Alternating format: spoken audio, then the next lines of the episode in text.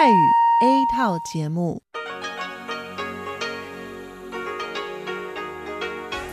ที่นี่สถานีวิทยุเรดิโอไต้หวันอินเตอร์เนชันแนล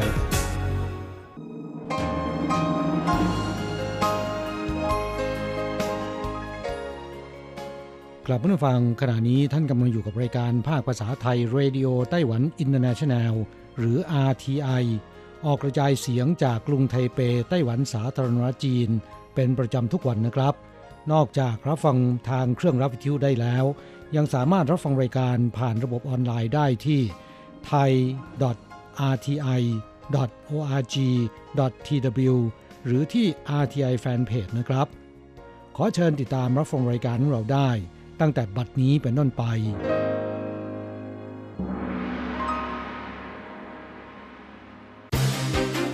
ลำดับแรก ขอเชิญติดตามรับฟัง ข่าวประจำวัน สวัสดีค่ะท่านผู้ฟังที่เคารพ ช่วงของข่าวจากรายการ Radio Taiwan International ประจำวันอังคารที่ 2 มีนาคม ปีพุทธศักราช 2564 สำหรับข่าวไต้หวัน มีดิฉันอัญชันทรงพุทธเป็นผู้รายงานค่ะ หัวข้อข่าวมีดังนี้ สสสหรัฐเสนอยติหรือฟื้นความสัมพันธ์ระหว่างไต้หวันกับสหรัฐ กระทรวงการต่างประเทศไต้หวันเผยจับตาอย่างใกล้ชิด หน่วยยามฝั่งไต้หวันฝึกซ้อมปฏิบัติการป้องกันน่านน้ำในทะเลจีนใต้ด้วยกระสุนจริง ที่เกาะตงซาเดือนมกราคมปีนี้ทารกแรกเกิดลดต่ำกว่า 10,000 คน ต่ำที่สุดในประวัติศาสตร์ของไต้หวัน อัตราการว่างงานเดือนมกราคมลดเหลือ 3.66%จัดว่าต่ำที่สุดในรอบเกือบหนึ่งปี แล้งหนักน้ำในทะเลสาบสุริยันจันทรางวดลงจนถึงระดับต่ำสุดในรอบ 20 ปี ยังไม่หมดหนาว วันอังคารถึงวันพุธนี้ อากาศในไต้หวันหนาวชื้น วันพฤหัสบดีถึงวันศุกร์อุ่นขึ้น และวันเสาร์วันอาทิตย์จะกลับมาหนาวอีก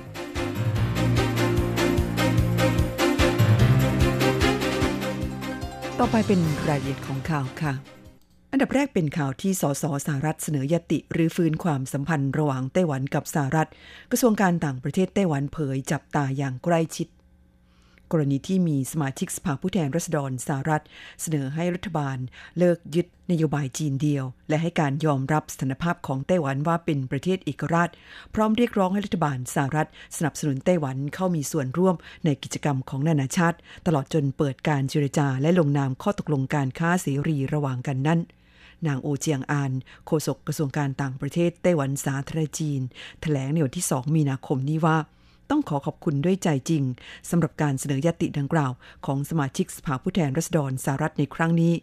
พวกเขาได้ดำเนินการหลายอย่างที่แสดงถึงมิตรไมตรีที่มีต่อไต้หวันทั้งนี้เพื่อใช้การเคลื่อนไหวที่เป็นรูปธรรมมาเป็นพลังในการส่งเสริม ให้เกิดความสัมพันธ์อันดี ระหว่างไต้หวันกับสหรัฐ นางโอเจียงอานยังกล่าวว่ากระทรวงการต่างประเทศจะจับตาพัฒนาการของยตินี้อย่างใกล้ชิด รวมถึงจะติดต่อสื่อสารกับบรรดาหมู่มิตร ทั้งที่เป็นสมาชิกสภาผู้แทนราษฎร และเจ้าหน้าที่ของหน่วยงานภาครัฐอย่างใกล้ชิดและต่อเนื่อง เพื่อกระชับความสัมพันธ์ระหว่างไต้หวันกับสหรัฐในเชิงลึกต่อไปข่าวต่อไปหน่วยยามฝั่งไต้หวันฝึกซ้อมปฏิบัติการป้องกันน่านน้ำในทะเลจีนใต้ด้วยกระสุนจริง ที่เกาะตงซา คุณผู้ฟังคะเมื่อวันที่ 1 มีนาคมที่ผ่านมาสำนักงานป้องกันชายฝั่งและหน่วยนาวิกโยธินของไต้หวันร่วมกันฝึกซ้อม ปฏิบัติการป้องกันหน่าน้ำด้วยกระสุนจริง ประจำไตรมาสที่ 1 ของปีนี้ ในช่วงเวลา8นาฬิกาถึง 21นาฬิกาของวันที่ 1 มีนาคมนี้ โดยสถานที่ฝึกซ้อมคือหน่านน้ำรอบเกาะตงซาซึ่งเป็นหมู่เกาะในทะเลจีนใต้ที่เป็นดินแดนของไต้หวันสาธารณจีน ในรัศมี 8 ไมล์ทะเล โดยมีพิสัยยิงไกลกว่า 12,000 เมตร และยังมีกำหนดจะจัดฝึกซ้อมด้วยกระสุนจริง ในน่านน้ำเดียวกันนี้อีกครั้ง ในวันที่ 9 มีนาคมนี้ นอกจากนี้สำนักงงานป้องกันชายฝั่งยังมีกำหนดจะจัดซ้อมปฏิบัติการป้องกันน่านน้ำด้วยกระสุนจริง ในรัศมี 5 ไมล์ทะเล รอบเกาะไทผิง ซึ่งเป็นหนึ่งในเกาะเล็กๆ ในหมู่เกาะนันซา ในทะเลจีนใต้ช่วงเวลา 8นาฬิกาถึง 20นาฬิกาของวันที่ 23 และวันที่ 30 มีนาคมนี้ เข้าต่อไปเดือนมกราคมปีนี้ทารกแรกเกิดลดต่ำกว่า 10,000 คน ต่ำที่สุดในประวัติศาสตร์ไต้หวัน กระทรวงมหาดไทยไต้หวันสาธารณจีนเปิดเผย ข้อมูลประชากรประจำเดือนมกราคม ปี 2564 พบว่า เดือนมกราคมมีทารกแรกเกิดเพียง 9,601 คน จัดเป็นครั้งแรกที่จำนวนทารกแรกเกิดต่ำกว่า 10,000 คนต่อเดือน ตั้งแต่มีการบันทึกสถิติเป็นต้นมา และถือว่าต่ำที่สุดเป็นประวัติการ นอกจากนี้จากสถิติยังพบว่าเดือนมกราคมปี 2564 มีคนเสียชีวิต 16,332 คนทำให้ยอดรวมประชากรไต้หวันลดลง 6,731 คน และคาดว่าจะลดลงอย่างต่อเนื่อง ด้านผู้เชี่ยวชาญเผยว่าหากอัตราการเกิดยังคงลดลงเรื่อยๆ เช่นนี้ นอกจากจะส่งผลต่อภาวะเศรษฐกิจของไต้หวัน และในที่สุดจะกลายเป็นวิกฤตประชากร ซึ่งส่งผลกระทบต่อความมั่นคงแห่งชาติ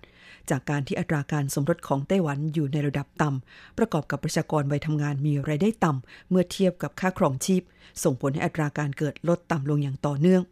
ดังนั้นการให้เงินอุดหนุนผู้คลอดบุตรใหม่ เพื่อหวังจะช่วยแก้ไขปัญหาอัตราการเกิดต่ำนั้น จึงไม่ใช่การแก้ไขปัญหาที่ต้นเหตุ และไม่ใช่การแก้ไขปัญหาแบบบูรณาการ เข้าต่อไปอัตราการว่างงานเดือนมกราคมลดลงเหลือ 3.66%จัดว่าต่ำสุดในรอบเกือบหนึ่งปี สำนักสถิติและบัญชีกลางสภาบริหารไต้หวันสาธารณจีน ประกาศอัตราการว่างงานประจำเดือนมกราคม ปี 2564 อยู่ที่ร้อยละ 3.66 จัดว่าต่ำที่สุดในรอบเกือบ 1 ปี โดยเมื่อเทียบกับเดือนก่อนลดลงร้อยละ 0.02 ซึ่งเป็นการลดลงต่อเนื่องกันเป็นเดือนที่ 6หากนำปัจจัยด้านฤดูกาลเข้ามาวิเคราะห์ร่วมด้วย จะทำให้อัตราการว่างงานปรับขึ้นมาอยู่ที่ร้อยละ 3.75 ซึ่งอยู่ในระดับเดียวกันกับเดือนที่แล้ว สำนักสถิติและบัญชีกลางเปิดเผยว่า ปัจจุบันภาวะการว่างงานยังคงถือว่ามีสถิรภาพ และผลกระทบอันเนื่องมาจากสถานการณ์โควิด -19 ก็บรรเทาลงอย่างต่อเนื่องสำหรับจำนวนผู้มีงานทำในเดือนมกราคมมีทั้งสิ้น 11ล้าน527,000 คน ซึ่งเท่ากับเดือนก่อน แต่ลดลงจากเดือนเดียวกันของปีที่แล้ว 9,000 คน หรือคิดเป็นร้อยละ 0.08 สำหรับผู้ว่างงานในเดือนมกราคมมีจำนวนทั้งสิ้น 438,000 คน ลดลงจากเดือนก่อน 2,000 คน หรือคิดเป็นร้อยละ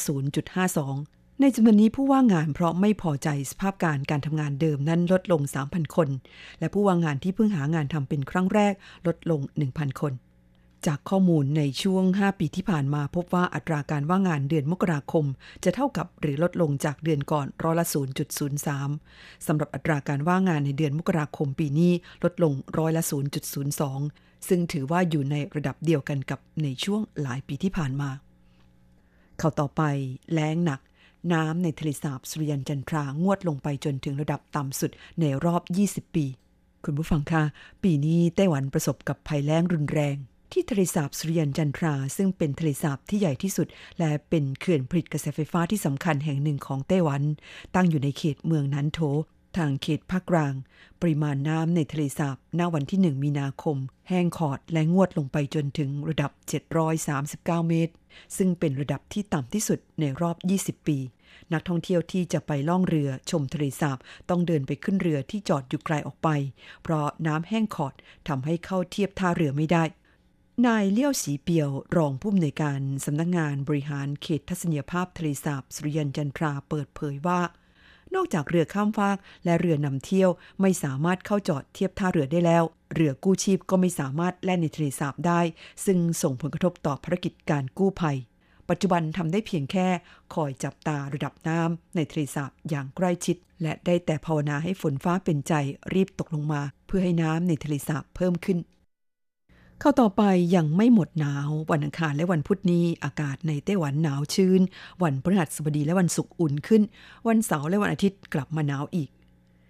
ในช่วงนี้สภาพอากาศในไต้หวันได้ย่างเข้าสู่ฤดูใบไม้ผลิแล้วนะคะ แต่อิทธิพลของลมมรสุมตะวันออกเฉียงเหนือที่ทวีกำลังขึ้น ประกอบกับยังคงมีมวลอากาศหนาวจากทางตอนเหนือเคลื่อนลงมาปกคลุมเป็นระยะทำให้ในสัปดาห์นี้ อากาศไต้หวันจะเดี๋ยวหนาวเดี๋ยวร้อน และมีฝนกระจายเป็นบางแห่ง เมื่อช่วงเช้าวันที่ 2 มีนาคมนี้ กรมอุตุนิยมวิทยาไต้หวัน รายงานสภาพอากาศประจำวันระบุว่า อิทธิพลจากลมมรสุมตะวันออกเฉียงเหนือที่ทวีกำลังขึ้น ประกอบกับมวลอากาศหนาวที่เคลื่อนเข้าสู่ไต้หวันทำให้ช่วงเช้าวันนี้ ภาคเหนือและภาคตะวันออก อุณหภูมิลดลงประมาณ 8-10 องศาเซลเซียสอุณหภูมิต่ำสุดประมาณ 14-16 องศาเซลเซียส สูงสุดประมาณ 20-22 องศาเซลเซียส และมีฝนกระจายเป็นบางแห่ง ส่วนภาคอื่น อุณหภูมิลดลงไม่มากนัก ประมาณ 3-5 องศาเซลเซียส แต่ท้องฟ้ามีเมฆมาก อุณหภูมิต่ำสุดประมาณ 16-19 องศาเซลเซียส สูงสุดประมาณ 25-29 องศาเซลเซียส แต่ที่ต้องระมัดระวังคือ พื้นที่โล่งกว้างริมชายฝั่ง ตั้งแต่ไถหนานขึ้นมาจนถึงภาคเหนือ ฝั่งตะวันออกแหลมเหิงชุน เกาะผึงหู เกาะจินเหมิน และเกาะม้าจู จะมีลมกันโชกแรงระดับ 9-10 กรมอุตุนิยมวิทยาพยากรณ์ว่า วันพฤหัสบดีที่ 4 มีนาคม ลมมรสุมจะอ่อนกำลังลง ฝนหยุดตก อากาศดีและอบอุ่นขึ้น จนถึงวันศุกร์ที่ 5 มีนาคม แต่อุณหภูมิในช่วงกลางวันกับช่วงกลางคืนนั้นแตกต่างกันมากถึง 10 องศาเซลเซียสอย่างไรก็ตามอากาศจะดีอยู่แค่ 2 วัน เพราะตั้งแต่วันเสาร์นี้เป็นต้นไปจะมีมวลอากาศหนาวระลอกใหม่ที่หอบไอน้ำปริมาณมาก เคลื่อนเข้ามาอีก ส่งผลให้ภาคเหนือและภาคตะวันออกเฉียงเหนือ อุณหภูมิลดลงอีกระลอกหนึ่ง นอกจากนี้ภาคเหนือภาคตะวันออกและภาคกลาง จะมีฝนตกเป็นหย่อมๆคุณผู้ฟังคะนั่นเป็นช่วงของข่าวไต้หวันประจำวันนี้ค่ะ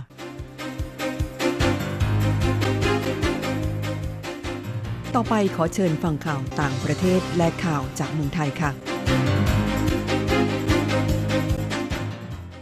สวัสดีครับคุณผู้ฟังที่รักและเคารพทุกท่านครับ สำหรับในช่วงของข่าวต่างประเทศและข่าวจากเมืองไทยในวันนี้นะครับ ก็มีผมกฤษณัยสายประพาสเป็นผู้รายงานครับ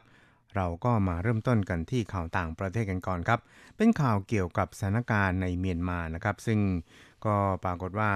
ทางรัฐมนตรีว่าการกระทรวงการต่างประเทศของชาติสมาชิกอาเซียน จะมีการประชุมพิเศษหารือถึงสถานการณ์ในเมียนมา หลังจากที่รัฐบาลทหาร ได้ดำเนินการปราบปรามผู้ชุมนุมต่อต้านรัฐประหาร ด้วยความรุนแรงมากยิ่งขึ้น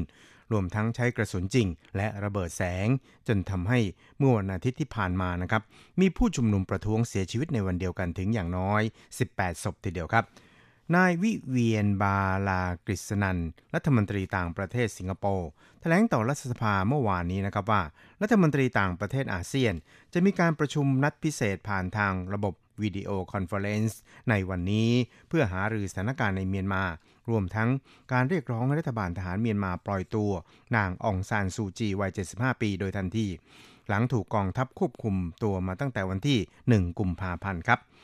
ขณะที่วันเดียวกันนะครับ ชาวเมียนมานั้นก็ยังรวมพลังออกมาชุมนุมประท้วง ต่อต้านรัฐประหาร และถูกตำรวจปราบจลาจลปาระเบิดแสงใส่ในวันนี้นะครับ แม้การชุมนุมที่ผ่านมาได้ถูกรัฐบาลทหารพยายามสลายม็อบ โดยวิธีรุนแรง จนทำให้มีผู้ชุมนุมเสียชีวิต นับตั้งแต่กองทัพก่อรัฐประหารเมื่อหนึ่งกุมภาพันธ์ รวมเป็นอย่างน้อย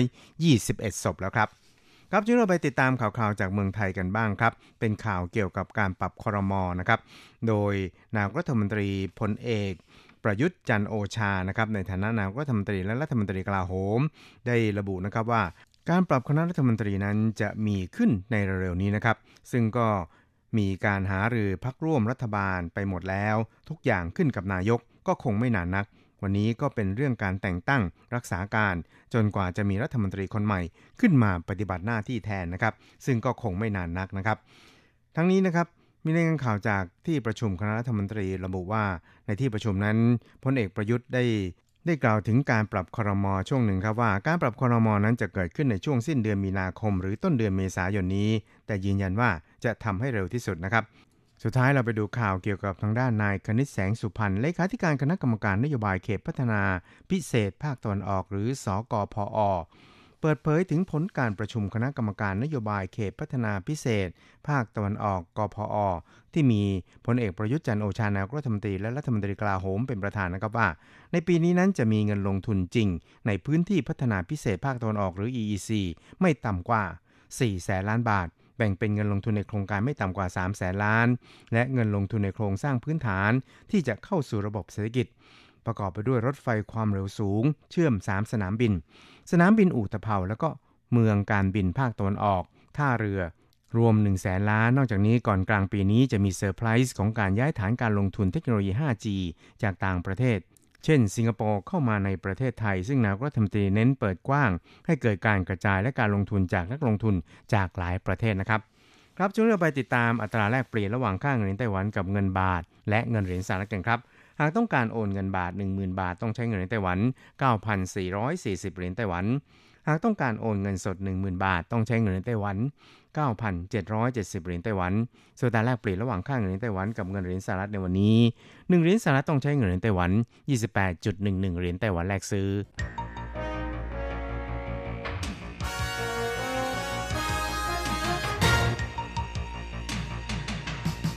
วิทยาการที่ ก้าวหน้า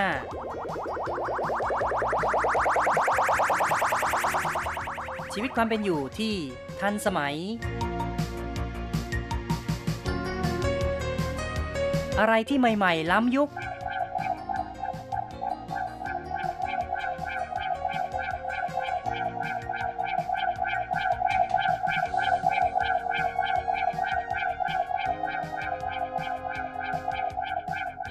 เชิญติดตามใน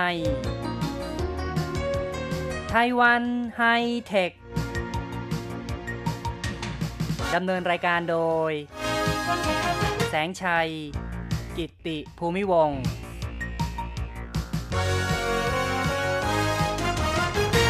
คุณผู้ฟังที่รักครับ พบกันอีกแล้วในไต้หวันไฮเทค ในครั้งนี้ แสงชัยขอนำเสนอ 10 สตาร์ทอัพที่น่าสนใจของไต้หวันตอนที่ 4 ซึ่งก็จะมีเรื่องราวของบริษัทสตาร์ทอัพอีก 2 รายที่พัฒนาทางด้านเทคโนโลยีมาเล่าสู่กันฟังเป็นรายที่ 7 แล้วก็ 8 มาเริ่มกันที่รายที่ 7 นะครับ Next Drive บริษัท Next Drive ก่อตั้งเมื่อปี 2013 มุ่งเน้นโดยเฉพาะในเรื่องของ IoT แล้วก็ Big Data เพื่อการประหยัดพลังงาน เป็นผู้ที่พัฒนาผลิตภัณฑ์ด้านซอฟต์แวร์ และฮาร์ดแวร์ อำนวยความสะดวกให้แก่ผู้คนทั่วไป เป็นการประสานทีมงานที่มีความเชี่ยวชาญในแนวตั้ง ด้วยวิศวกรที่แข็งแกร่งพัฒนาเทคโนโลยีหลายรายการ ปัจจุบันนั้นมีการร่วมมือกับบริษัทไฟฟ้าญี่ปุ่นเพื่อให้บริการประหยัดพลังงานในครัวเรือน และในอุตสาหกรรม ผลิตภัณฑ์ของบริษัท Next Drive นั้นมีความหลากหลาย ทั้งบริการมาตรไฟฟ้าอัจฉริยะ เครื่องตรวจจับอุณหภูมิและความชื้น กล้องวิดีโอ อินเทอร์เน็ต กล้องถ่ายภาพวิดีโอเพื่อติดตามความปลอดภัยในครัวเรือน และการดูแลสุขภาพ นอกจากนี้ยังมีการพัฒนาผลิตภัณฑ์เชื่อมต่อกับโซเชียลมีเดียไลน์เพื่อใช้ไลน์ในการเปิดประตูบ้าน เป้าหมายของ Next Drive นั้น มุ่งที่จะให้บริการต่อลูกค้าให้มีความสะดวกสบาย ได้สัมผัสกับประสบการณ์อุปกรณ์ อัจฉริยะที่น่าประทับใจทำการเสนอโซลูชันแก้ปัญหาให้แก่บุคคลต่างๆ รวมทั้งแก้ปัญหาให้แก่สังคมส่วนรวม ซึ่งมีการสร้างรูปแบบธุรกิจแบบ sharing economy ก็คือการแบ่งปัน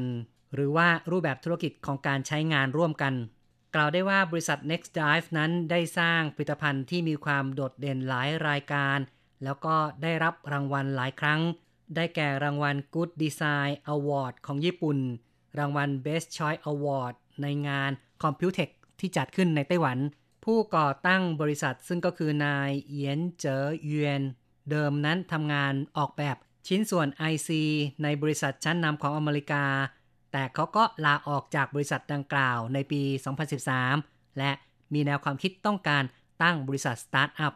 เนื่องจากว่าในช่วงนั้นเป็นยุคเริ่มต้นของ IoT หรือว่า Internet of Things การเชื่อมต่อสรรพสิ่งผ่านอินเทอร์เน็ต เขาก็ได้คิดที่จะพัฒนาผลิตภัณฑ์เกี่ยวกับ IoT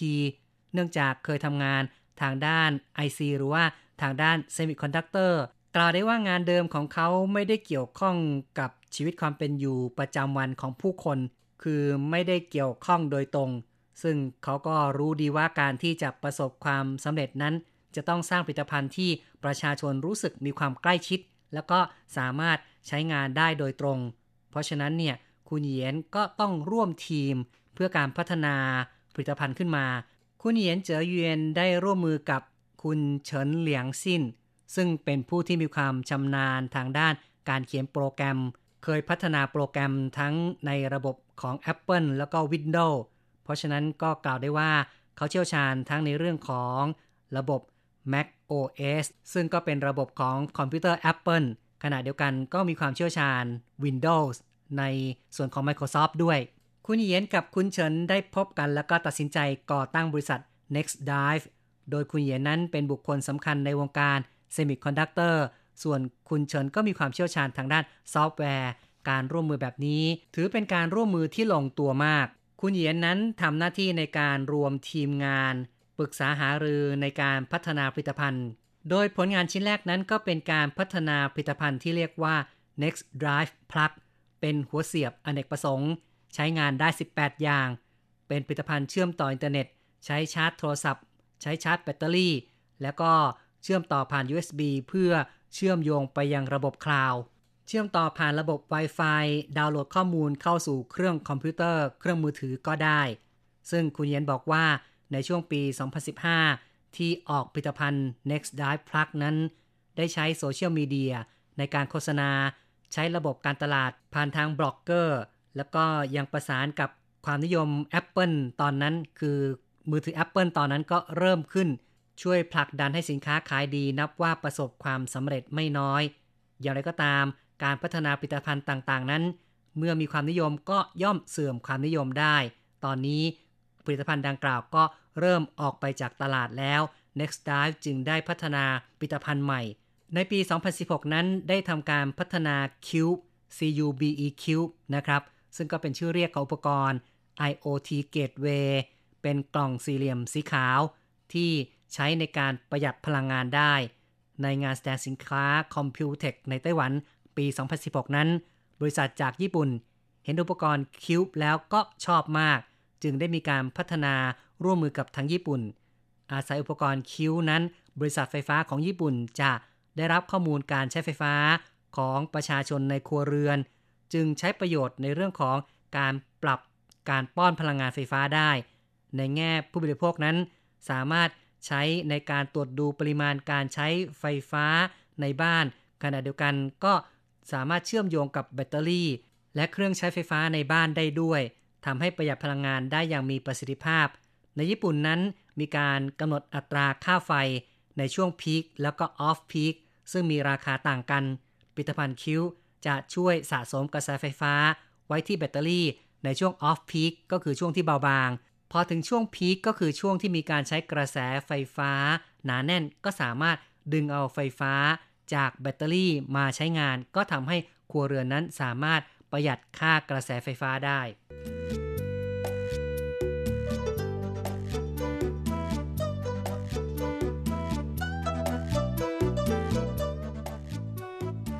คุณผู้ฟังครับ ต่อไปเราก็มารู้จักกับสตาร์ทอัพอีกรายหนึ่งของไต้หวันรายที่ 8 นะครับ บริษัท o s e n s e O S E N S E o s e n นั้นเป็นสตาร์ทอัพที่ก่อตั้งเมื่อปี 2017 มุ่งเน้นการพัฒนาเทคโนโลยีคอมพิวเตอร์ visual กับ AI พัฒนาการประมวลผลระดับล่าง เพื่อให้ AI นั้นสามารถจำแนกและเข้าใจสภาพของพื้นที่ ในสถานที่ต่างๆ ผ่านทางกล้องถ่ายภาพ ทีมงานของบริษัทนั้น ได้พัฒนาเทคโนโลยีภาพคอมพิวเตอร์ VBIP Vision Based Indoor Positioning ซึ่งก็เป็นการจำแนกอัตลักษณ์ตำแหน่ง โดยเฉพาะมีการประสานสัญญาณคลื่นสนามแม่เหล็กของโลก แล้วก็ประสานกับบลูทูธและคลื่นสัญญาณอื่น ๆ เพื่อกำหนดตำแหน่งที่มีความแม่นยำสำหรับใช้งานในแพลตฟอร์ม O2O ก็คือออนไลน์ to offline เนื่องจากว่าสัญญาณคลื่นแม่เหล็กของโลก แล้วก็อัตลักษณ์ของภาพที่เห็นนั้น จะเป็นจุดสำคัญใช้ในการจำแนกและกำหนดตำแหน่งของพื้นที่ต่างๆ ได้ นายหวังอยู่กวางซึ่งเป็นผู้ก่อตั้งแล้วก็เป็น CEO ของบริษัทโอเซนนั้นทำการพัฒนา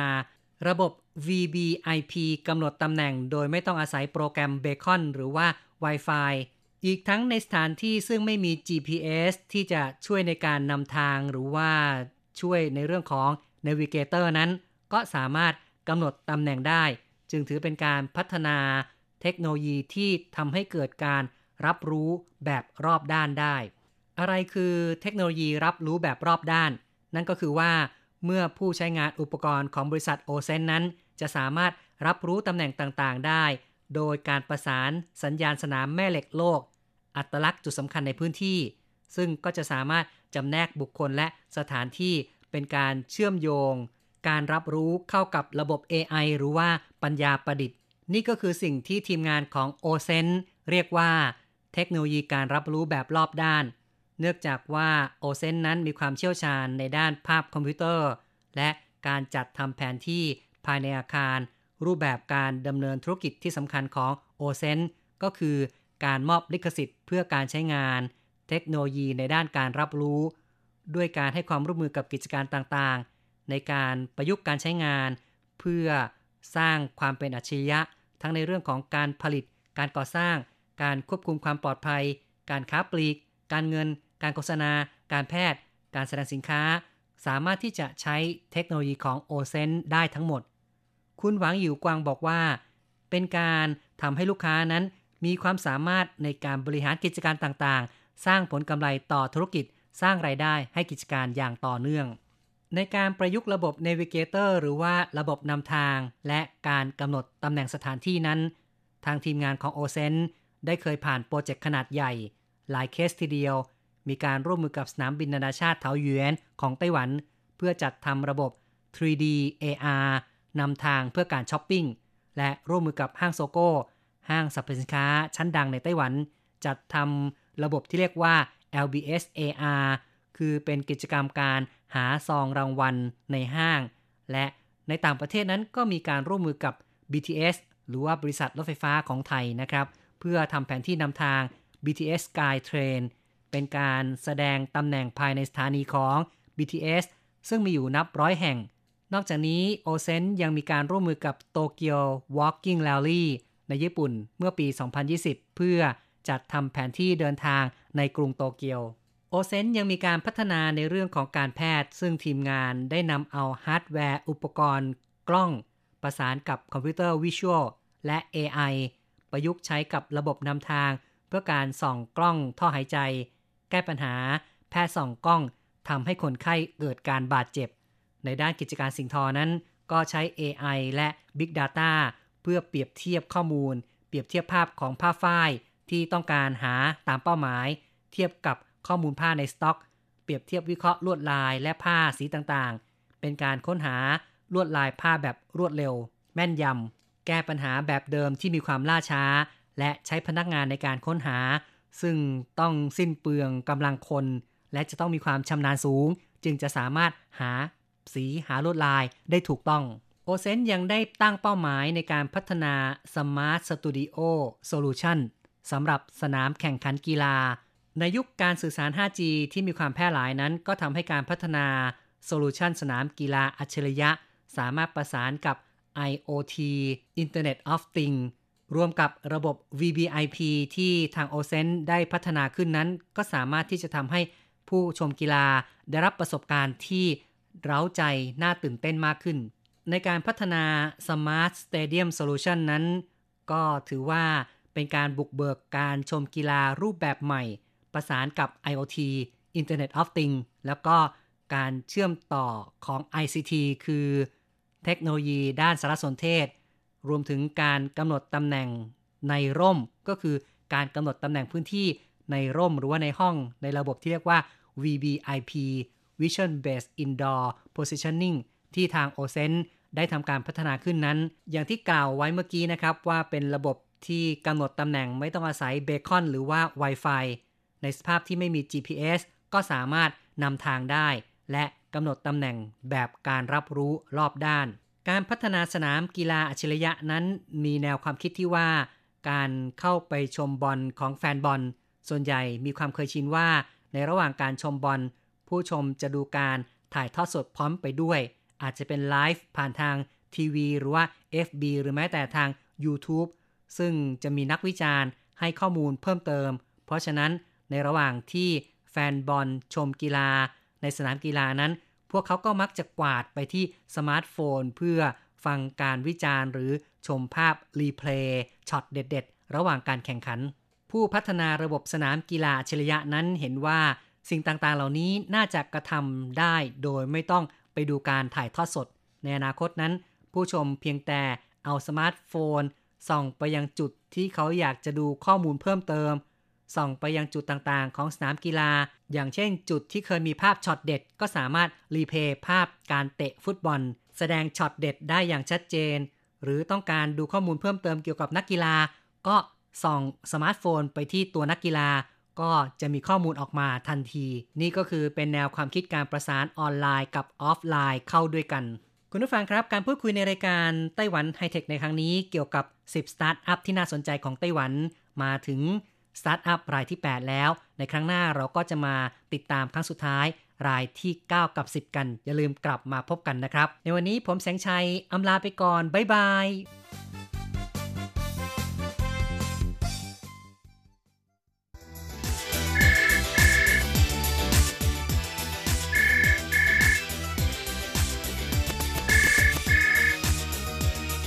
ที่นี่ มีเรื่องราวมากมาย ที่นี่มีสิ่งที่น่าสนใจ เราเชื่อว่าที่นี่มีสิ่งที่คุณอยากรู้ อยากเห็น อยากสัมผัส ที่นี่ ไต้หวัน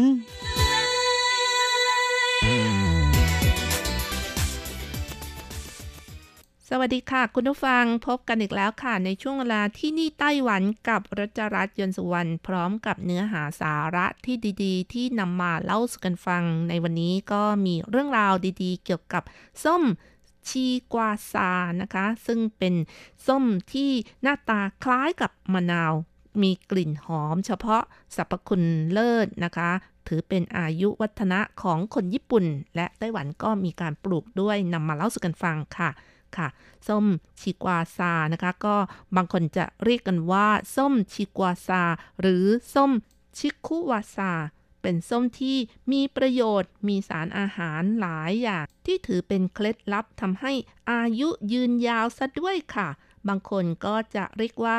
ยาอายุวัฒนะของคนญี่ปุ่นเลยทีเดียว แหล่งปลูกที่สำคัญก็อยู่ที่จังหวัดโอกินาวะของญี่ปุ่นและในไต้หวันค่ะ เป็นส้มที่ ในภาษาโอกินาวะนะคะคำว่าชีก็คือกรดคำว่ากวาซาหมายถึงการรับประทานนั่นเองค่ะ ภาษาจีนเรียกว่าเซียงเหมิงนะคะ ถ้าแปลตรงๆ ก็แปลว่ามะนาวหอมค่ะ แต่ว่าจริงๆ ก็ไม่ใช่มะนาวนะคะ แต่เนื่องจากมีความหอมนะคะ จึงเป็นที่มาของการเรียกชื่อว่าเซียงหมงนะคะ เป็นผลไม้ตระกูลส้ม ผลส้มมีขนาดเล็ก กลมแป้น แล้วก็มีเปลือกบาง ผลแก่มีเปลือกเขียวเข้ม คล้ายกับมะนาว ผลสุกก็มีสีเหลืองค่ะ แม้ว่าจะมีความเปรี้ยวมากๆ แต่ว่าคนโอกินาวะนะคะ นิยมนำผลแก่ของส้มชนิดนี้มาใช้ปรุงแต่งรสอาหาร และนำน้ำส้มมาใช้ประโยชน์มากมายสำหรับในไต้หวันเองนะคะ แม้ส้มชีกวาซานะคะ จะเป็นแหล่งปลูก ที่ดั้งเดิมมาก่อน แต่เนื่องจากว่าเป็นผลไม้ที่มีรสขมและเปรี้ยวนะคะทำให้คนไต้หวันมากมายเลย ไม่นิยมบริโภคและไม่ค่อยรู้จักสรรพคุณ และการนำไปใช้ในการประกอบอาหารหลายปีที่ผ่านมาเหลือเพียงส้มชิกวาซาที่ขึ้นในป่าในเขา ในพื้นที่ราบแทบจะหาไม่เจออีกเลย จนกระทั่งเมื่อ 15 ปีก่อนค่ะ เนื่องจากปริมาณการปลูกส้มชิกวาซาของโอกินาวะไม่เพียงพอทำให้พ่อค้าคนกลางจึงเดินทางมาหาพันธุ์ดั้งเดิมของส้มไต้หวันนะคะซึ่งในขณะนั้นพ่อค้าคนกลางไต้หวันคิดว่าพ่อค้าญี่ปุ่นต้องการส้มจี๊ดจึงไปหานายชิวหยงฟง ซึ่งเป็นหัวหน้ากลุ่มเกษตรกรที่ปลูกส้มจี๊ดของไต้หวัน นายชิวบอกว่า ขณะที่คนญี่ปุ่นมาถามนั้น พวกเราก็ไม่รู้เลยว่า ส้มชิกวาซาคืออะไร ยังคิดว่าเป็นส้มจี๊ดสายพันธุ์ใหม่ด้วยซ้ำและหลังจากที่ส่งข้อมูลกลับไปให้คนญี่ปุ่นดูก็บอกว่าไม่ใช่ แล้วก็ต่อมาชาวญี่ปุ่นก็ได้เดินทางมาไต้หวันด้วยตนเองอีกครั้ง แต่ขณะนั้นบอกได้ว่าไม่มีใครรู้จักส้มชิกวาซาเลย ยิ่งไม่ต้องบอกเลยว่ามีปลูกกันที่ไหน สุดท้ายคนญี่ปุ่นก็กลับประเทศด้วยความผิดหวังค่ะ หลังจากเหตุการณ์ครั้งนั้นไปแล้วก็ทำให้นายชิวยงฟงเกิดความกังขาค่ะ เกิดความรู้สึกที่ลึกลับของส้มชนิดนี้เป็นอย่างมาก เขาได้หาข้อมูลทางอินเทอร์เน็ต จึงได้ทราบว่าไม่เพียงแต่ไต้หวันที่มีสายพันธุ์ดั้งเดิมของส้มชิกวาซา ยังพบว่าส้มชนิดนี้เป็นพืชเศรษฐกิจที่มีคุณค่าทางโภชนาการสูง ถือเป็นสุดยอดของพืชตระกูลส้มซะด้วย นายชิวหยงฟงมีความคิดว่า ส้มชิกวาซามีประโยชน์ต่อร่างกายมากมาย หากสูญพันธุ์ไปก็ถือว่าเป็นเรื่องที่น่าเสียดายเป็นอย่างมาก และถ้าหากสามารถฟื้นฟูกลับมาปลูกใหม่ ปลูกในเชิงพาณิชย์ก็คงไม่เลวเลยทีเดียว จึงทำให้นายชิวจากเดิมที่เป็นเกษตรกรปลูกส้มจี๊ดและมะนาวเป็นหลัก ตัดสินใจหันมาเสาะหาข้อมูลของพันธุ์ส้มชิกวาซา ที่ใกล้จะสูญพันธุ์ไปแล้ว หลังจากนั้นก็ก็ได้สืบถามจากเพื่อนที่อยู่ในป่าในเขานู่นเลยค่ะ แล้วก็อีกช่องทางหนึ่งก็คือสอบถามจากผู้เชี่ยวชาญ เขาได้ใช้เวลาเกือบครึ่งปีนะคะ เพิ่งจะพบ ตัวอย่างของส้มที่คล้ายคลึงกับส้มชิกวาซาสามต้น จากนั้นก็ส่งไปที่สถานีปรับปรุงพันธุ์เขตเกาสง เพื่อวิเคราะห์ว่าเป็นพันธุ์ดั้งเดิมหรือไม่ และหลังจากนั้นก็ใช้เวลาอีกหนึ่งปี ในการเอาส้มตัวอย่างหนึ่งต้นจากจำนวน3ต้นที่มีอยู่ทำการเพาะเลี้ยงจนกระทั่งออกดอกออกผล จากนั้นก็นำส้มตัวอย่างนี้นะคะ ส่งไปตรวจสอบที่ประเทศญี่ปุ่นอีกครั้งค่ะ ในที่สุดจึงได้ข้อสรุปจากการเสาะหาพันธุ์ส้มชิกวาซา ดั้งเดิมของไต้หวันได้ค่ะค่ะคุณฟังคะหลังจากที่นายชิวนะคะ ได้เสาะหาพันธุ์ดั้งเดิมของส้มชิกวาซาในไต้หวันได้แล้ว เขาก็เริ่มงานเพาะเลี้ยงวิจัยอย่างเป็นทางการเลยค่ะ และเพื่อผลักดันการปลูกส้มชีกวาซา ปี 2006 เขาก็เป็นผู้นำร่องในการปลูกส้มในพื้นที่ 15 เฮกตาร์ค่ะ ขณะเดียวกันคำนึงถึงสภาพอากาศที่เหมาะต่อการเพาะปลูกพันธุ์ดั้งเดิมนะคะ และต้องทนต่อโรคพืชที่มาทำลายด้วย เขาเลยตัดสินใจปลูกส้มชิกวาซา อินทรีตั้งแต่แรกเริ่มเลยค่ะ แม้ส้มชิกวาซาจะทนต่อ โรคพืช แต่ก็มีแมลงศัตรูทางธรรมชาติ ซึ่งก็คือด้วงหนวดยาวที่มาทำลายต้นส้มหรือผลส้มด้วย ซึ่งเขาก็ได้ทดลองด้วยวิธีการต่างๆ มากมายเลยค่ะ ในการป้องกันตามหลักฟิสิกส์ ในที่สุดเขาก็พบว่าใช้ถุงเท้าเนื้อฝ้าย หรือแหปลาตาข่ายขนาดเล็กห่อต้นส้มชิกวาซาไว้ เมื่อดวงหนวดยาวคลานขึ้นไปบนต้นส้มเพื่อวางไข่ ถุงเท้าเนื้อฝ้ายหรือแหตาข่ายขนาดเล็กก็เกี่ยวขาของด้วงหนวดยาวไว้ ซึ่งวิธีการนี้ก็ช่วยลดจำนวนของด้วงหนวดยาวได้ดีค่ะ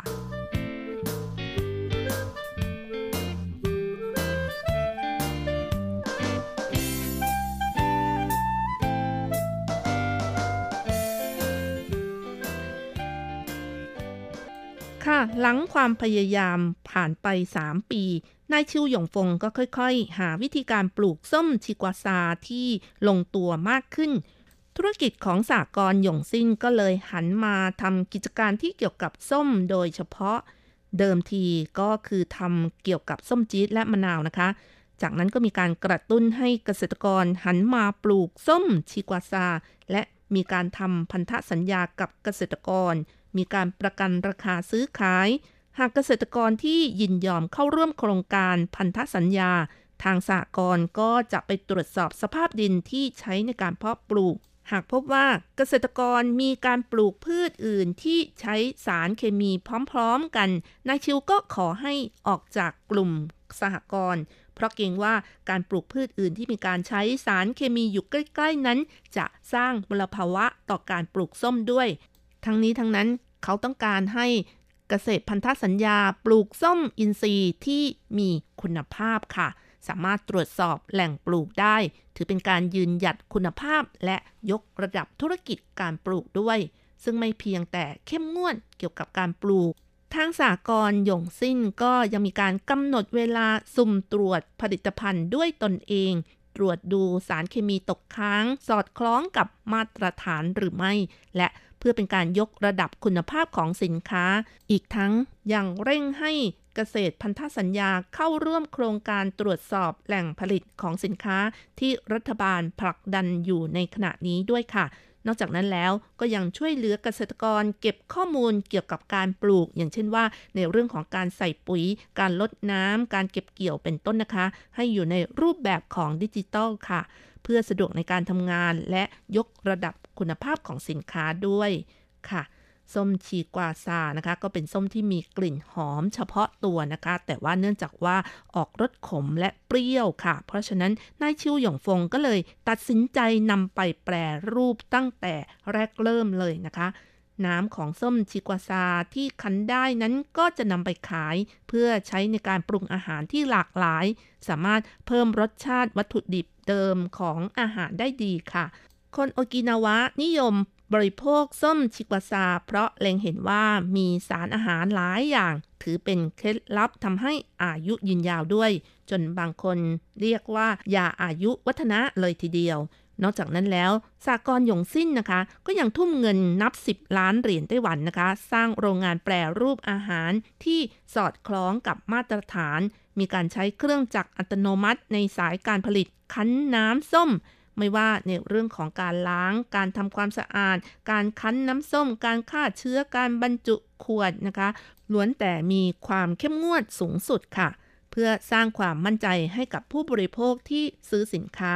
ซึ่งโดยหลักๆแล้วจะคั้นเป็นน้ำและเนื้อส้มชิกวาซาขายสู่ท้องตลาดพร้อม ๆ กัน ส่วนเปลือกส้มนั้นมักจะเป็นกากที่นำไปทิ้ง แต่ว่าต่อมาชิวชือเว่ยซึ่งเป็นบุตรสาวคนโตของชิวหยงฟงก็บอกว่า เนื่องจากคุณค่าสารอาหารอยู่ที่เปลือกส้มมากกว่าเนื้อส้ม มีสารโนบิเลติน สารเฮสเพอริดิน ฟลาโวนอยด์ซึ่งล้วนแต่เป็นแร่ธาตุที่โดดเด่น โดยเฉพาะอย่างยิ่งสารโนบิเลตินนะคะ มีมากที่สุดเป็นอันดับหนึ่งค่ะ เป็นสารที่ยับยั้งการเติบโตของเซลล์มะเร็ง รวมถึงการเกิดกระบวนการตายของเซลล์มะเร็งอีกด้วย จึงช่วยชะลอความชราและสารฟลาโวนอยด์นะคะ ที่มีมากกว่าส้มชนิดอื่น ๆ ที่ช่วยต่อต้านอนุมูลอิสระ ป้องกันไม่ให้เนื้อเยื่อร่างกายเสื่อม หรือว่าถูกทำลายค่ะ สามารถเสริมภูมิคุ้มกันให้กับร่างกายหัวใจและหลอดเลือด ลดคอเลสเตอรอลในเลือดได้ หากทิ้งเปลือกไปโดยไม่ใช้ประโยชน์ ถือว่าเป็นเรื่องที่น่าเสียดายเป็นอย่างยิ่ง เพราะฉะนั้นในเวลาต่อมามีการพัฒนาใช้เทคนิคการคั้นทั้งเปลือกที่ไม่มีรสขมฝาดด้วยค่ะ ซึ่งจากช่วงเริ่มต้นที่มีการแปรรูปเป็นผลิตภัณฑ์อาหารต่างๆ อย่างเช่น ถุงชาส้มชิกวาซาที่ใช้ชงดื่ม ผงส้มชิกวาซา ตากเป็นผลไม้แห้ง ขนมชีสเค้กป๊อปคอร์นชีสเส้นเป็นต้นค่ะ ซึ่งทุกวันนี้ได้พัฒนาผลิตภัณฑ์ที่หลากหลายมากขึ้นอีกด้วย ชิวชือเวยบอกว่าปีที่แล้วทางสากลก็ได้ร่วมมือกับสถาบันวิจัยปศุสัตว์ คณะกรรมการการเกษตรนำเศษที่เหลือจากการคั้นส้มชิกวาซา พัฒนาเป็นวัตถุดิบที่เติมในอาหารสัตว์ นอกจากนั้นแล้วก็ยังร่วมมือกับบริษัทไบโอเทคโนโลยี บริษัทผลิตครีมบำรุงผิวทั้งหลายค่ะ รวมทั้งบริษัทอาหาร ซึ่งขณะนี้ก็มีการร่วมมือกันแล้วนะคะ ผลิตเป็นครีมบำรุงผิว เป็นยาสระผม ครีมอาบน้ำโลชั่นเป็นต้นค่ะ ส่วนในด้านของการร่วมมือด้านการผลิตอาหารนั้น ขณะนี้ก็ได้พัฒนาอยู่ในถุงซอส ปรุงรส ของปลาเก๋ามังกรแช่แข็งค่ะ ซึ่งผู้บริโภคสามารถนำไปอุ่นร้อนและนำไปบริโภคได้เลยค่ะ ซึ่งสิ่งเหล่านี้นะคะ ก็ล้วนแต่เป็นการพัฒนาสินค้าที่มีการใช้ส้มชีกวาซาที่สามารถเพิ่มมูลค่า และเพิ่มความอร่อยให้กับผลิตภัณฑ์ด้วยค่ะ สรุปแล้วนะคะ คุณผู้ฟังก็ถือว่าเป็นส้มที่มีประโยชน์มากมายจริง ๆ เหมาะกับคนที่ต้องการลดความอ้วนอีกด้วย โอ้โห ฟังดูแล้วหูพึ่งเลยนะคะ ต้องซื้อมากินดูบ้างแล้วค่ะ เพราะว่าส้มชนิดนี้นี้ยังช่วยเพิ่มอัตราการเผาผลาญของพลังงานด้วยค่ะ ปรับปรุงระบบการเผาผลาญไขมัน ป้องกันเส้นเลือดอุดตัน ลดความดันโลหิต แล้วก็ระดับน้ำตาลในเลือดอีกด้วย ถือเป็นสินค้าที่รู้จักและแพร่หลายทั่วญี่ปุ่น ปัจจุบันคนไต้หวันที่ใส่ใจในเรื่องของสุขภาพก็หันมาบริโภคเช่นกัน มีการแนะนำผ่านสื่อว่าเป็นผลไม้ที่ดีต่อสุขภาพอุดมไปด้วยแร่ธาตุหลากหลายชนิด มีทั้งกรดซิตริก วิตามินซี วิตามิน B1 แคโรทีน เหมาะกับคนที่ต้องการเพิ่มความสดชื่นให้กับร่างกายและคลายความเหนื่อยล้าได้ด้วยค่ะ ปัจจุบันสากรหยงสิ้นมีพื้นที่และ ปริมาณการปลูกส้มชีกวาซามากเป็นอันดับหนึ่งของไต้หวัน ซึ่งบอกได้ว่าความสำเร็จนี้ก็ไม่ใช่ว่าเกิดมาแค่ปี 2 ปีนะคะ เกิดจากความมุมานะ พียรพยายามของนายชิวหยงฟงและครอบครัวที่ทุ่มเทให้กับธุรกิจนี้ค่ะ แล้วก็ยังมีการส่งไปขายต่างประเทศ อย่างเช่นขายไปยังประเทศญี่ปุ่นเกาหลีใต้จีนและฮ่องกงอีกด้วยเอาละค่ะคุณผู้ฟังเวลาของรายการหมดลงอีกแล้วค่ะ อย่าลืมนะคะ กลับมาติดตามเรื่องราวดีๆ กับรจรัสได้ใหม่สัปดาห์หน้าเวลาเดียวกันสำหรับวันนี้ สวัสดีค่ะ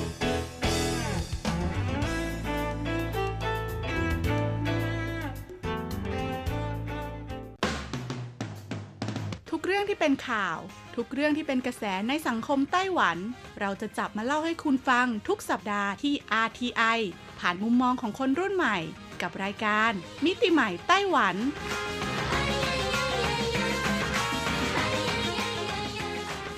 วัสดีค่ะ คุณผู้ฟัง RTI ที่คารพทุกท่านขอต้อนรับเข้าสู่รายการมิติใหม่ไต้หวันค่ะ รายการที่จะนำเสนอเรื่องราวดีๆ เรื่องราวใหม่ๆ ที่เกิดขึ้นในไต้หวันนะคะดำเนินรายการโดยดิฉันดีเจยุ้ยมณพรชัยวุฒิค่ะสำหรับเรื่องราวของเราในสัปดาห์นี้ค่ะ บอกเลยว่าต่อเนื่องมาจากสัปดาห์ที่แล้วนะคุณผู้ฟัง หากใครจำได้นะคะ สัปดาห์ที่แล้วเนี่ยยุ้ยได้พูดถึงการทำ CSR ของบริษัทในไต้หวันค่ะ ซึ่งในปี 2020 ที่ผ่านมานะคะ ก็ต้องบอกเลยว่ามีหลายบริษัทในไต้หวัน ให้ความสนใจกับเรื่องราวของการทำ CSR มากขึ้นค่ะ จนได้มีการจัดลำดับนะคะ เป็นผลโหวตของคนไต้หวันค่ะ ที่มีความรู้สึกต่อการทำ CSR ของบริษัทต่างๆนะคะ 20 อันดับค่ะในปี 2020 เนาะซึ่งค่ะสัปดาห์ที่แล้วเนี่ยยุ้ยพูดอันดับที่ 11 ถึง 20 ไปแล้วนะคะ ซึ่งก็ต้องบอกว่ามีบริษัทใหญ่ ๆ มากมายเลยนะ แล้วก็มีหลากหลายธุรกิจเลยทีเดียวค่ะ ที่เข้าร่วมกับการทำ CSR นะคะ และในวันนี้ค่ะเราจะมาพูดกันต่อในอันดับที่1ถึง10 ค่ะ เรียกได้ว่า 10 อันดับนี้นะคะ นอกจากจะเป็นบริษัทยักษ์ใหญ่ท็อป 10 ของไต้หวันแล้ว เขาก็ยังมีการแสดงความรับผิดชอบต่อสังคมหรือ CSR ที่ ยอดเยี่ยมอีกด้วย หลายๆ คนอาจจะสงสัยนะคะว่า CSR คืออะไรนะยุ้ยมาขยายความนิดนึงดีกว่านะคะ CSR เนี่ยย่อมาจากคำว่า Corporation Social Responsibility ค่ะคุณผู้ฟัง ซึ่งหมายถึงความรับผิดชอบต่อสังคมและสิ่งแวดล้อมขององค์กร ซึ่งคือการดำเนินกิจการภายใต้หลักจริยธรรม และการจัดการที่ดีนะคะ โดยมีความรับผิดชอบต่อสังคม สิ่งแวดล้อมทั้งภายในและภายนอก อันนำไปสู่การพัฒนาที่ยั่งยืนค่ะซึ่งลักษณะของการทำ CSR เนี่ยก็ต้องบอกเลยว่าแบ่งออกเป็นหลายระดับคุณผู้ฟัง อันดับที่ 1 ค่ะ มีชื่อภาษาอังกฤษว่า mandatory level นะคะ เป็นข้อกำหนดตามกฎหมายค่ะ หมายถึงการที่ธุรกิจเนี่ยมีหน้าที่ต้องปฏิบัติให้เป็นไปตามกฎหมาย และกฎเกณฑ์ที่เกี่ยวข้อง เช่น กฎหมายเกี่ยวกับการคุ้มครองผู้บริโภค กฎหมายแรงงาน หรือว่ากฎหมายที่เกี่ยวข้องกับภาษีเป็นต้นนะคะ ระดับที่ 2เขาเรียกว่า elementary level ค่ะ คือประโยชน์ทางเศรษฐกิจนะคะ หมายถึงการที่ธุรกิจเนี่ยคำนึงถึงความสามารถในการอยู่รอด และให้ผลประโยชน์ตอบแทนแก่ผู้ถือหุ้น ซึ่งกำไรที่ได้นั้นนะคะมิใช่กำไรซึ่งเกิดจากการเบียดเบียนสังคมนั่นเอง 3 ค่ะก็คือ primitive นะคะ level นะหมายถึงว่าจรรยาบรรณทางธุรกิจค่ะ การที่ธุรกิจเนี่ยจะสามารถสร้างผลกำไรให้กับผู้ถือหุ้นได้ในอัตราที่เหมาะสม ผู้ประกอบการธุรกิจเนี่ยได้ใส่ใจเพื่อประโยชน์และผลตอบแทนแก่สังคมมากขึ้น โดยเฉพาะสังคมใกล้ชิดนะคะที่อยู่รอบข้าง ก็มีความคาดหวังว่าจะได้รับการดูแล หรือว่าการเอาใจใส่จากผู้ประกอบการธุรกิจนั่นเอง และสุดท้ายค่ะก็คือระดับที่ 4 นะคะ voluntary level ค่ะ อันนี้คือความสมัครใจเลยนะคุณผู้ฟัง หมายถึงการดำเนินธุรกิจควบคู่กับการปฏิบัติตามแนวทางของ CSR ด้วยความสมัครใจ ไม่ได้ถูกเรียกร้องจากสังคมนะคะ ซึ่งการประกอบธุรกิจนี้อยู่บนพื้นฐานของการมุ่งประโยชน์เพื่อสังคมเป็นสำคัญค่ะ ต้องบอกเลยล่ะค่ะว่าธุรกิจส่วนใหญ่แล้วนะคะ ระดับที่1นะคะหรือว่า mandatory เนี่ยก็จะต้องมีอย่างแน่นอนนะเพราะมันเกี่ยวข้องกับกฎหมาย ส่วนระดับอื่นๆนะคะ 2 3 4เนี่ยก็ต้องดูว่าศักยภาพของแต่ละองค์กรเป็นอย่างไรนะคะ สามารถทำ CSR เพื่อแสดงความรับผิดชอบต่อสังคม และสิ่งแวดล้อมได้มากแค่ไหน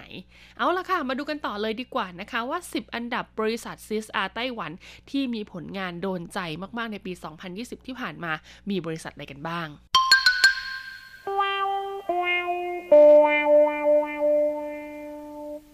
สำหรับอันดับที่ 10 ค่ะ คือบริษัทที่มีชื่อภาษาจีนว่า หงไห่ชื่อภาษาอังกฤษเขาก็คือ Foxconn นั่นเองค่ะ คุณผู้ฟัง บริษัทนี้ต้องบอกเลยว่าไม่ได้เป็นเพียงแค่บริษัทไต้หวันเท่านั้นนะคะ เขายังเป็นบริษัทระดับนานาชาติอีกด้วยค่ะ ดังนั้นการทำ CSR ของเขาแน่นอนนะคะ ว่าผลที่ตามมาเนี่ยต่อสังคมแล้วก็ต่อสิ่งแวดล้อมเนี่ยไม่ใช่แค่เพียงแต่ในไต้หวันเท่านั้นค่ะ ซึ่งการทำ CSR ของเขานะคะ ก็จะเน้นในเรื่องของการใช้พลังงานสะอาด คุณผู้ฟังเพื่อลดการปล่อยมลพิษจากกระบวนการการผลิตนั่นเอง ต่อมาอันดับที่ 9 ค่ะ คือบริษัทที่มีชื่อว่ากัวไทจินนะคะ หรือบริษัทในเครือของ Cathay Pacific นั่นเองค่ะ ต้องบอกเลยว่ากัวไทเนี่ยนะคะ จริง ๆ แล้วบริษัท head เนี่ยก็อยู่ที่ฮ่องกงเนาะแต่ในไต้หวันเองค่ะ ต้องบอกเลยว่ากัวไทเนี่ยมีธุรกิจมากมายนะ ทั้งในเรื่องของสายการบินนะคะ ในเรื่องของธนาคารนะคะ ที่เป็นเกี่ยวกับพวกการเงินต่างๆนะคะ แล้วก็ยังมีในเรื่องของบริษัทที่เกี่ยวข้องกับพวกธุรกิจด้านการท่องเที่ยวและการให้บริการอีกมากมายเลยทีเดียวนะดังนั้นค่ะกัวไทเองนะเขาก็เน้นเรื่องของการทำซิสอาด้วยการใช้พลังงานสะอาดค่ะ ลดการสร้างมลพิษนะคะ ที่เกิดจากสิ่งแวดล้อมนะ โดยเฉพาะในส่วนของการที่เขาเนี่ยไปร่วมมือกับองค์กรต่างๆนะคะ หรือว่าการไปร่วมมือกับภาคสังคมนะคะ ในการสร้างในส่วนของแหล่งกำเนิดพลังงานที่สะอาด พลังงานสีเขียวเพื่อสิ่งแวดล้อมด้วยนั่นเอง ต่อมาอันดับที่ 8 ค่ะ คือบริษัทที่มีชื่อภาษาจีนว่าไทหนีนะคะ หรือภาษาอังกฤษค่ะ เรียกย่อๆว่า ESG นะคะ ถ้าแปลเป็นภาษาไทยก็คือบริษัทปูนซีเมนต์ไต้หวันนั่นเองค่ะ แน่นอนนะคะ ในเมื่อเป็นบริษัทที่มีธุรกิจหลักเกี่ยวข้องกับปูนซีเมนต์ถูกไหมคุณผู้ฟัง ระบบนะคะ การผลิตสายงานการผลิตต่างๆเนี่ยก็ล้วนแต่จะก่อให้เกิดมลพิษต่อสิ่งแวดล้อมค่ะ ดังนั้นสิ่งที่เขาทำได้นะคะก็คือการนำเอาพลังงานสะอาดมาใช้ในส่วนของกระบวนการการผลิตเพื่อลดนะคะ การปล่อยนะคะมลพิษออกสู่สิ่งแวดล้อมไม่ว่าจะเป็นมลพิษทางน้ำทางอากาศนะคะ รวมไปถึงนะคุณผู้ฟังเขายังได้นำเอานะคะ สิ่งของเหลือใช้ในกระบวนการการผลิตเนี่ยมาคิดค้นอ่าสร้างเป็นผลิตภัณฑ์ใหม่ๆนะคะ หรือว่านำไปใช้เป็นต้นทุนในการสร้างผลิตภัณฑ์ใหม่ๆ ค่ะ เรียกได้ว่าพยายามนะคะทำให้ธุรกิจของเขาเนี่ยเป็นธุรกิจที่หมุนเวียนแบบครบวงจรเลยทีเดียว ซึ่งบริษัทไทยนี้นะคะ นอกจากจะพยายามนำเอาเรื่องของเศรษฐกิจหมุนเวียนมาใช้แล้ว ก็ยังได้มีการสร้างศูนย์วิจัยนะคะ เพื่อดูแลอนุรักษ์สิ่งแวดล้อมที่มีชื่อภาษาจีนนะคะ ว่าไทยนีดาค่าค่ะ อยู่ในเขตพื้นที่เมืองฮวาเหลียนนะคะ ภายในศูนย์วิจัยของเขานะคะ ก็ยังมีแหล่งความรู้นะคุณผู้ฟังที่เกี่ยวข้องกับการดูแลรักษาระบบนิเวศ รวมไปถึงนะคะ ยังมีเป็นเหมือนแบบกึ่งห้องพักอ่านะคะสำหรับให้นักท่องเที่ยวเนี่ยเข้าไปเยี่ยมชมได้อีกด้วย ต่อมาอันดับที่ 7 ค่ะก็คือบริษัทที่มีชื่อว่าไทถังหรือว่าไทชูการ์นั่นเองค่ะ ต้องบอกเลยค่ะว่าไทถังหรือไทชูการ์แน่นอนก็คือบริษัทที่ผลิตน้ำตาลนะคะ ต้องบอกเลยว่าน้ำตาลในไต้หวันเนี่ยสามารถเอาไปทำอะไรได้หลากหลายมากๆนะ คือนอกจากผลิตน้ำตาลให้ผู้บริโภคเนี่ยซื้อมาหาใช้ปรุงอาหารแล้ว น้ำตาลก็ยังเป็นนะคะต้นทุนนะคะของการผลิตอุตสาหกรรมอาหารหลากหลายประเภทอีกด้วยคุณผู้ฟัง ซึ่งไทยถังเองนะคะเขาก็ยังมีในส่วนของโรงแรม แล้วก็ธุรกิจในภาคบริการอีกมากมายเลยทีเดียวในไต้หวัน รวมถึงธุรกิจที่เกี่ยวข้องกับอุตสาหกรรมอาหารจำพวกขนมหวานด้วยนะคะ ดังนั้นค่ะในเมื่อวัตถุดิบของเขานะคะก็คือวัตถุดิบที่ต้องมาจากสิ่งแวดล้อม ก็คือพวกอ้อยต่างๆนะคะ การปลูกพืชต่างๆ เขาก็จะต้องพยายามหาวิธีค่ะในการทำเป็นเกษตรเชิงนิเวศ คุณผู้ฟังหรือเกษตรเชิงอนุรักษ์ค่ะทำยังไงก็ได้นะคะที่ให้ต้นทุนนะคะ วัตถุดิบของเขาเนี่ยไม่ทำลายสิ่งแวดล้อมนะคือบางทีนะคุณผู้ฟังการปลูกพวกพืชเหล่านี้พอมันต้องเข้าสู่ระบบอุตสาหกรรมเนี่ยมันต้องปลูกในปริมาณมากๆ พอเรามีความต้องการปริมาณมากแล้ว เราอาจจะต้องมีการพึ่งพาในส่วนของพวกสารเคมี หรือว่ายาฆ่าแมลงต่างๆนะคะ เพื่อให้ผลผลิตของเราเนี่ยเติบโตได้ดี แล้วก็เติบโตในปริมาณที่เราต้องการไงแต่ถ้าเกิดว่าเราใช้ไปเรื่อยๆไปเรื่อยๆ ในอนาคตนะคะ พื้นที่หรือว่าพื้นดินเหล่านั้นเนี่ยที่ถูกสารเคมีสะสมอยู่เรื่อยๆเนี่ยก็จะต้องเสื่อมโทรมลงไปค่ะ ไทยนี้ก็เลยพยายามนะคะในเรื่องราวของเกษตรอินทรีย์นะคุณผู้ฟังเอาเกษตรอินทรีย์เนี่ยเข้ามาช่วยในการเพาะปลูก แล้วก็เพิ่มผลผลิตค่ะ นอกจากนี้ก็ยังมีเรื่องราวของการลดนะคะ การปล่อยก๊าซคาร์บอนไดออกไซด์นะคะที่เกิดขึ้นจากกระบวนการการผลิตอีกด้วย ต่อมาอันดับที่ 6 ค่ะ ก็คือบริษัทที่มีชื่อว่าเฉียนเจีย หรือว่า Family Mart นั่นเองค่ะ เป็นร้านสะดวกซื้อที่คนไต้หวันรวมถึงเราๆนะคะ คนต่างชาติที่อาศัยอยู่ไต้หวันเนี่ยรู้จักกันดีค่ะ ต้องบอกเลยว่าเฉียนเจียเองนะคะ ก็พยายามนะสนับสนุนเรื่องราวของการอนุรักษ์สิ่งแวดล้อมหรือการทำ CSR นะคะไม่ว่าจะเป็นการช่วยลดมลพิษนะคุณผู้ฟัง รวมถึงการใช้พลังงานสะอาดนะคะ หรือว่าการทำนะคะในส่วนของระบบนะคะ ขนส่งสีเขียวคุณผู้ฟัง ระบบขนส่งสีเขียวคืออะไรนะคะก็คือการนำเอาแนวคิดค่ะว่าจะทํำยังไงนะคะ ที่เราจะทำให้การขนส่งของเราเนี่ยก่อให้เกิดมลพิษน้อยที่สุดมาใช้ นอกจากนี้ก็ยังมีการทำ CSR ที่เกี่ยวข้องกับอาหารการกินหรือการบริโภค หรือว่ากลุ่มผู้บริโภคด้วยนะคะ ไม่ว่าจะเป็นโปรโมชั่นที่เกี่ยวกับว่าหากคุณเนี่ยพกแก้วมาเอง มาใส่เครื่องดื่มของเขาเนี่ยก็จะมีส่วนลดต่างๆ มีการสะสมพอยต์นะคะ เพื่อลดการออกใบเสร็จกำกับภาษี ก็คือลดการใช้กระดาษนั่นเองนะคุณผู้ฟัง รวมไปถึงเรื่องราวของการนำเอาขยะนะคะที่เกิดจากเศษอาหารต่างๆนะคะ เพราะว่าบางทีเนี่ยอาหารที่เขาทำแล้วก็จำหน่ายอยู่ใน Family Mart เนี่ยอาจจะไม่ได้ขายหมดทุกวันไง ซึ่งขยะเหล่านี้ค่ะก็จะถูกคัดแยกออกไปนะคะ เพื่อนำกลับไปรีไซเคิลทำเป็นอาหารสัตว์อีกทีหนึ่งนั่นเอง ต่อมาอันดับที่ 5 คือบริษัทที่มีชื่อว่าซินกวางจินค่ะ หรือบริษัทในเครือซินกวางหรือว่ามิตซูโคชิทั้งหมดนะคะไม่ว่าจะเป็นธนาคารห้างสรรพสินค้า โรงแรมนะคุณผู้ฟัง รวมไปถึงค่ะยังมีร้านอาหารอีกหลาย ๆ ร้านด้วยนะคะ ต้องบอกเลยละค่ะว่าบริษัทนี้นะคะ ก็พยายามทำเรื่องราวของ CSR ไม่ว่าจะเป็นการประหยัดพลังงานไฟฟ้าในที่ทำงานนะคะ การลดการใช้อุปกรณ์ออฟฟิศต่าง ๆ ค่ะ อย่างเช่นพวกกระดาษ หรือว่าพวกหมึกปิ้นต่าง ๆ เหล่านี้นะคะ แล้วก็หันมาใช้เป็นในส่วนของออนไลน์กันมากขึ้น เพื่อควบคุมปริมาณขยะที่เกิดขึ้นนะคะ จากการทำงานในออฟฟิศนะคุณผู้ฟัง รวมไปถึงนะคะ การขอความร่วมมือจากผู้บริโภคค่ะ ผ่านการทำกิจกรรมแบบ CSR ในรูปแบบต่างๆนะคะ ที่ต้องบอกเลยว่านอกเหนือจากผู้บริโภคจะได้ประโยชน์แล้วนะ ทางบริษัทเองนะคะ ก็ยังมีส่วนในการช่วยเหลือสังคมอีกด้วย ต่อมาอันดับที่ 4 คือบริษัทที่มีชื่อว่าฟู่ปังจินค่ะ หรือว่าบริษัทในเครือธุรกรรมการเงินของฟู่ปังนั่นเองค่ะ ต้องบอกเลยนะคะว่าฟู่ปังเนี่ยก็ทำ CSR มากมายนะ โดยเฉพาะเรื่องราวของเกษตรอินทรีย์ค่ะ มีการนำเอานะคะ งบประมาณไปให้กับกลุ่มเกษตรกรที่ตั้งใจนะคะ อยากจะทำเกษตรอินทรีย์ หรือว่ามีการปล่อยกู้นะคะ หรือว่าให้เงินอุดหนุนช่วยเหลือ แล้วก็เก็บดอกเบี้ยเนี่ยตราที่ต่ำหรือไม่มีดอกเบี้ยเลยนะคุณผู้ฟังเพราะการสนับสนุนการทำเกษตรอินทรีย์ค่ะ นอกจากเกษตรกรจะได้ประโยชน์แล้วคุณผู้ฟังผู้บริโภคนะคะ ที่ได้รับประทานนะผลิตภัณฑ์จากเกษตรอินทรีย์เนี่ยก็จะได้ความปลอดภัยในเรื่องราวของสุขภาพร่างกายด้วย และผลที่ตามมาก็คือสิ่งแวดล้อมก็จะได้ประโยชน์ด้วยนั่นเอง ซึ่งนอกเหนือจากเรื่องราวของการช่วยเหลือเกษตรกรแล้วนะคะ ฟู่ปังเองก็ยังมีในส่วนของการแข่งขันประหยัดพลังงานไฟฟ้าค่ะของสาขาต่างๆนะคะ ในเครือของฟู่ปังคุณผู้ฟัง แล้วก็มีการแยกขยะที่เกิดขึ้นจากการทำงานค่ะ เพื่อจะทำขยะเหล่านั้นเนี่ยกลับไปสู่กระบวนการรีไซเคิลได้ ต่อมาอันดับที่ 3 คือบริษัทที่มีชื่อว่าจงกังค่ะ คุณผู้ฟังเป็นบริษัทที่ผลิตในส่วนของเหล็กนะคะ ไต้หวันเองเขามีโรงงานผลิตเหล็กที่ใหญ่มากๆค่ะ เรียกได้ว่าเป็นระดับสากลเลยทีเดียวนะ และเหล็กของไต้หวันเองค่ะ ก็ได้รับการการันตีมาตรฐานคุณภาพระดับสากลด้วยนะคะ ดังนั้นการที่เรานะคุณผู้ฟังจะนำเอาผลิตภัณฑ์ออกไปขายในระดับสากลได้ เรื่องราวของ CSR ก็ถือว่าเป็นสิ่งที่สำคัญมากค่ะ ต้องบอกเลยนะคะว่าจงกังเนี่ยเขาทำ CSR ในหลายด้านมากนะไม่ว่าจะเป็น Green Process นะคะ Green Green Product Green Business Green Partner แล้วก็ Green Living ค่ะ เรียกได้ว่าตั้งแต่เริ่มต้นการผลิตจนกระทั่งสิ้นสุดการผลิตออกถึงมือผู้บริโภคหรือว่าคู่ค้า ก็จะต้องมีเรื่องราวของการทำ CSR แทรกอยู่ด้วยนะคะ ซึ่งก็ถือเป็นการแสดงความรับผิดชอบต่อสังคมและสิ่งแวดล้อมที่ยิ่งใหญ่มากจริง ๆ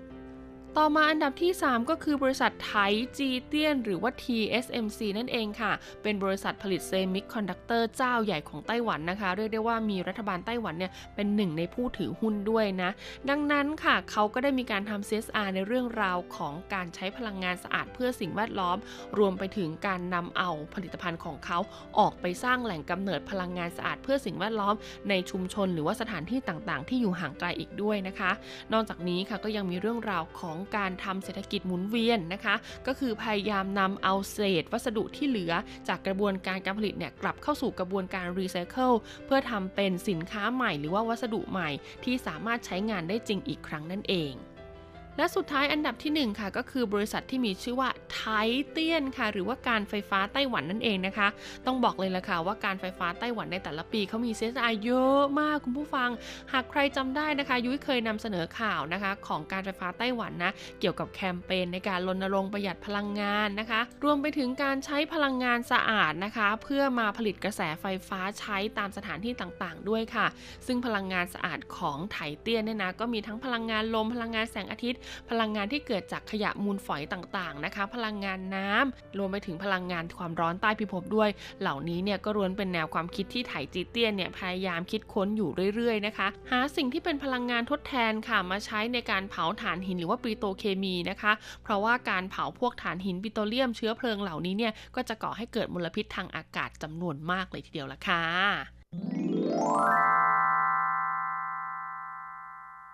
เป็นไงกันบ้างคะกับเรื่องราวของบริษัทยักษ์ใหญ่ในไต้หวันค่ะ ที่หันมาสนใจเรื่องราวของการทำ CSR นะคะ มากขึ้น แสดงความรับผิดชอบต่อสังคมและสิ่งแวดล้อมมากขึ้น ได้ยินแบบนี้แล้วนะคะ ก็มั่นใจได้เลยละค่ะว่าไต้หวันเนี่ยก็จะต้องอยู่ต่อไปได้อย่างยั่งยืนแน่นอน เราเองไม่จะเป็นประชาชนทั่วไปค่ะ แต่เราก็สามารถเป็นพลังเล็กๆ ในการช่วยเหลือสังคม แล้วก็ดูแลอนุรักษ์สิ่งแวดล้อมได้ ตามศักยภาพของตัวเราเองนะคะสำหรับวันนี้หมดเวลาแล้วพบกันใหม่สัปดาห์หน้า สวัสดีค่ะ อยากจะจับมือกับเธอ จับมือให้เธอแน่ใจ อยากที่จะยืนกับเธอต่อไปและพบสิ่งใหม่ดีๆ ขอมือเธอหน่อย